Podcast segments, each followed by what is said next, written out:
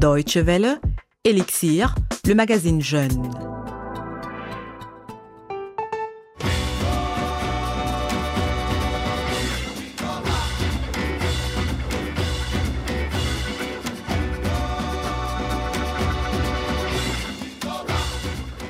Le jazz et l'Afrique, c'est le sujet de notre mini-série dont le deuxième volet démarre avec Jingo, ce morceau culte de Babatunde Olatunji, percussionniste nigérian à l'origine du retour aux sources africaines des musiciens de jazz noirs américains, et ceci dès la deuxième moitié du XXe siècle.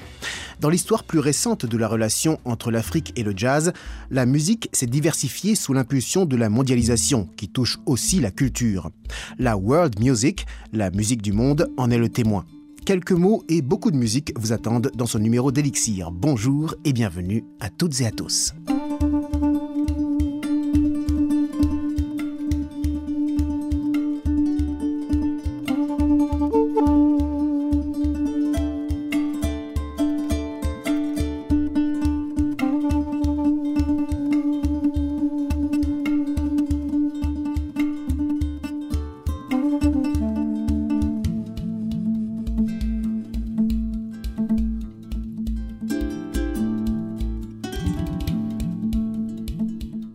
La world music a explosé dans les années 1980. Les musiques africaines ont alors fait leur apparition dans la musique pop des musiciens comme Sting, Peter Gabriel ou Paul Simon. Concernant le jazz, l'influence africaine se fond dans une multitude de couleurs que prennent les projets de fusion. On se met à mélanger des influences de tous horizons, Europe, Amérique latine, Afrique, Asie, au point de ne plus reconnaître parfois chaque tradition. Hadouk Trio, que nous venons d'entendre, est assez représentatif de cette tendance. Dans le milieu des années 90, une autre voie s'ouvre vers des collaborations plus claires. Un de ses précurseurs est le multi-instrumentaliste et surtout claviériste malien Cher Tidiane Sek, ici avec le pianiste américain Hank Jones dans Walidiya, une parfaite osmose entre le piano et les instruments mandingues.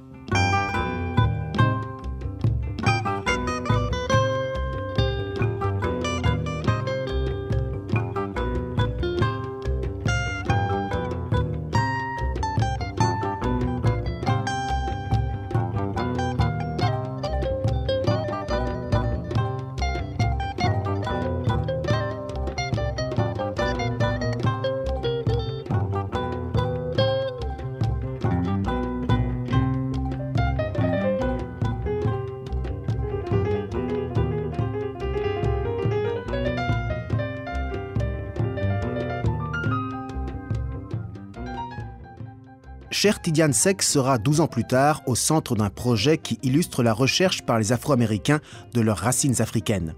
C'est lui en effet qui arrangera l'album de la chanteuse Didi Bridgewater, Red Earth, A Malian Journey, enregistré au Mali, où la vocaliste se rend compte des similitudes de sa musique, le jazz et le blues des USA, avec la tradition malienne. La voici en duo avec Oumou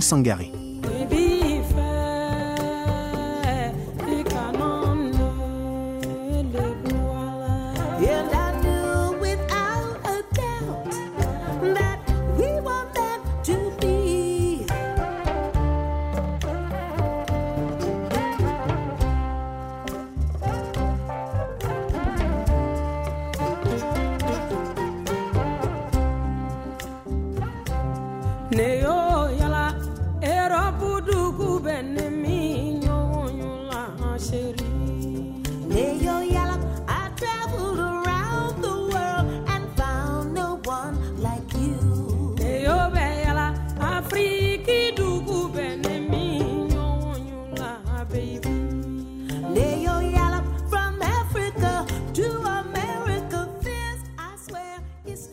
Le jazz en Afrique est principalement arrivé par le biais de la colonisation, dont l'apport en matière d'infrastructures de diffusion a été déterminant.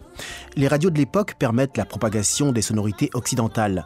À cela s'ajoute la facilité des musiciens africains à intégrer des éléments extérieurs à leur musique, comme dans le high life ghanéen par exemple. La venue de jazzmen américains, à l'instar de Louis Armstrong à Accra dès 1955, finit d'installer définitivement le jazz en Afrique. Les représentants de cette musique se trouvent alors partout sur le continent, mais principalement en Afrique du Sud, d'où de grands noms se sont formés déjà depuis les années 30. L'un des plus illustres est sûrement celui du pianiste Abdullah Ibrahim, surnommé Dollar Brand. Il a joué dans de nombreuses formations avec notamment Duke Ellington et plus tard Archie Chep. Le voici dans Did You Hear That Sound avec un ensemble autour de Gilles Peterson.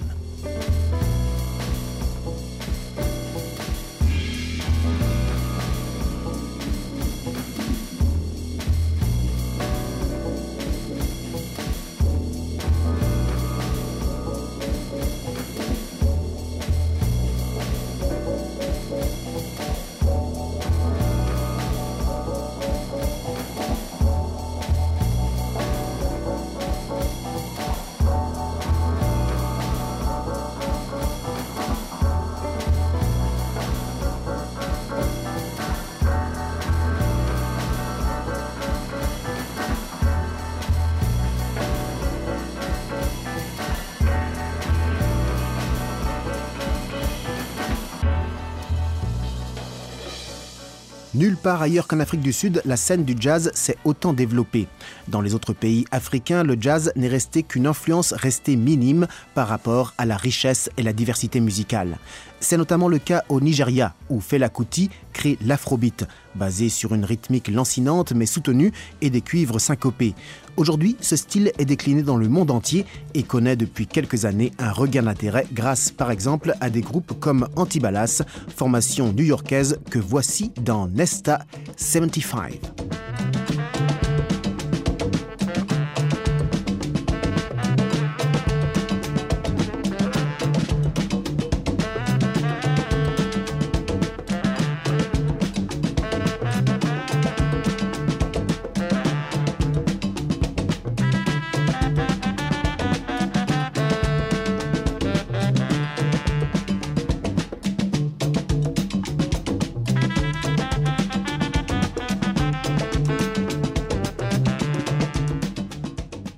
Parmi les autres grandes figures africaines du jazz, on compte évidemment le Camerounais Manu Dibango, l'inoubliable compositeur de Saul Makusa, repris, je vous le rappelle, par le roi de la pop Michael Jackson dans une de ses chansons.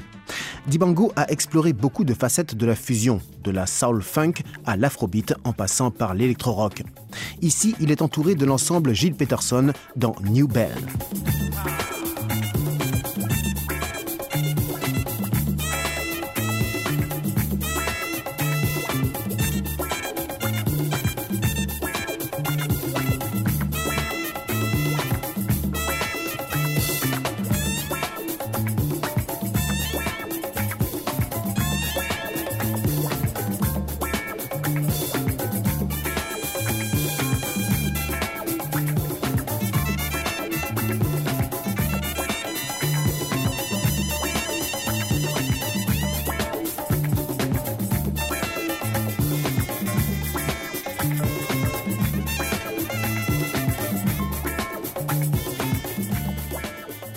La relève du jazz pur joué par les Africains existe et l'un de ses représentants est béninois. Il s'agit de Lionel Loueke, diplômé du Berklee College of Music de Boston aux États-Unis. Il est aujourd'hui un guitariste de jazz reconnu mondialement. Écoutez-le dans Gorée.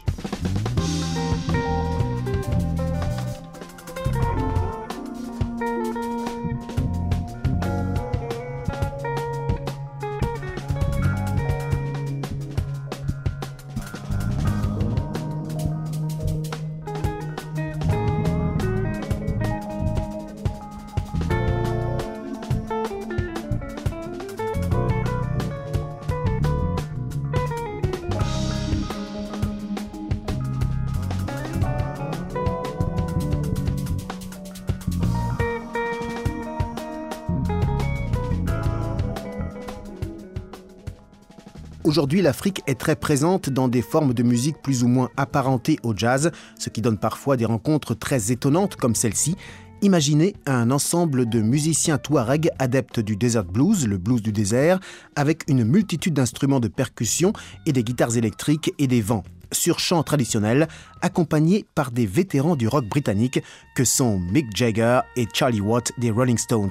Le premier à l'harmonica et le second à la batterie, le tout sous la houlette de leur compagnon Keith Richards. Ça s'appelle Hey Negrita.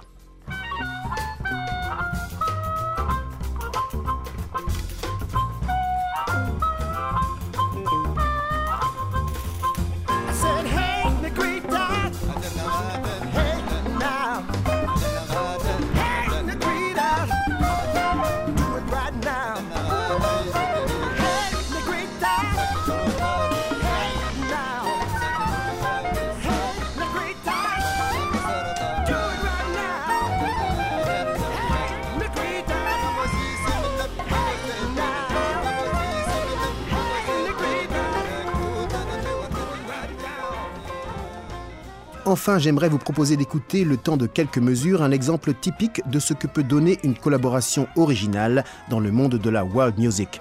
Le balafon et son cousin occidental, le vibraphone, joué ici par le virtuose malien Lancine Kouyaté et son acolyte français David Nerman. Boloba.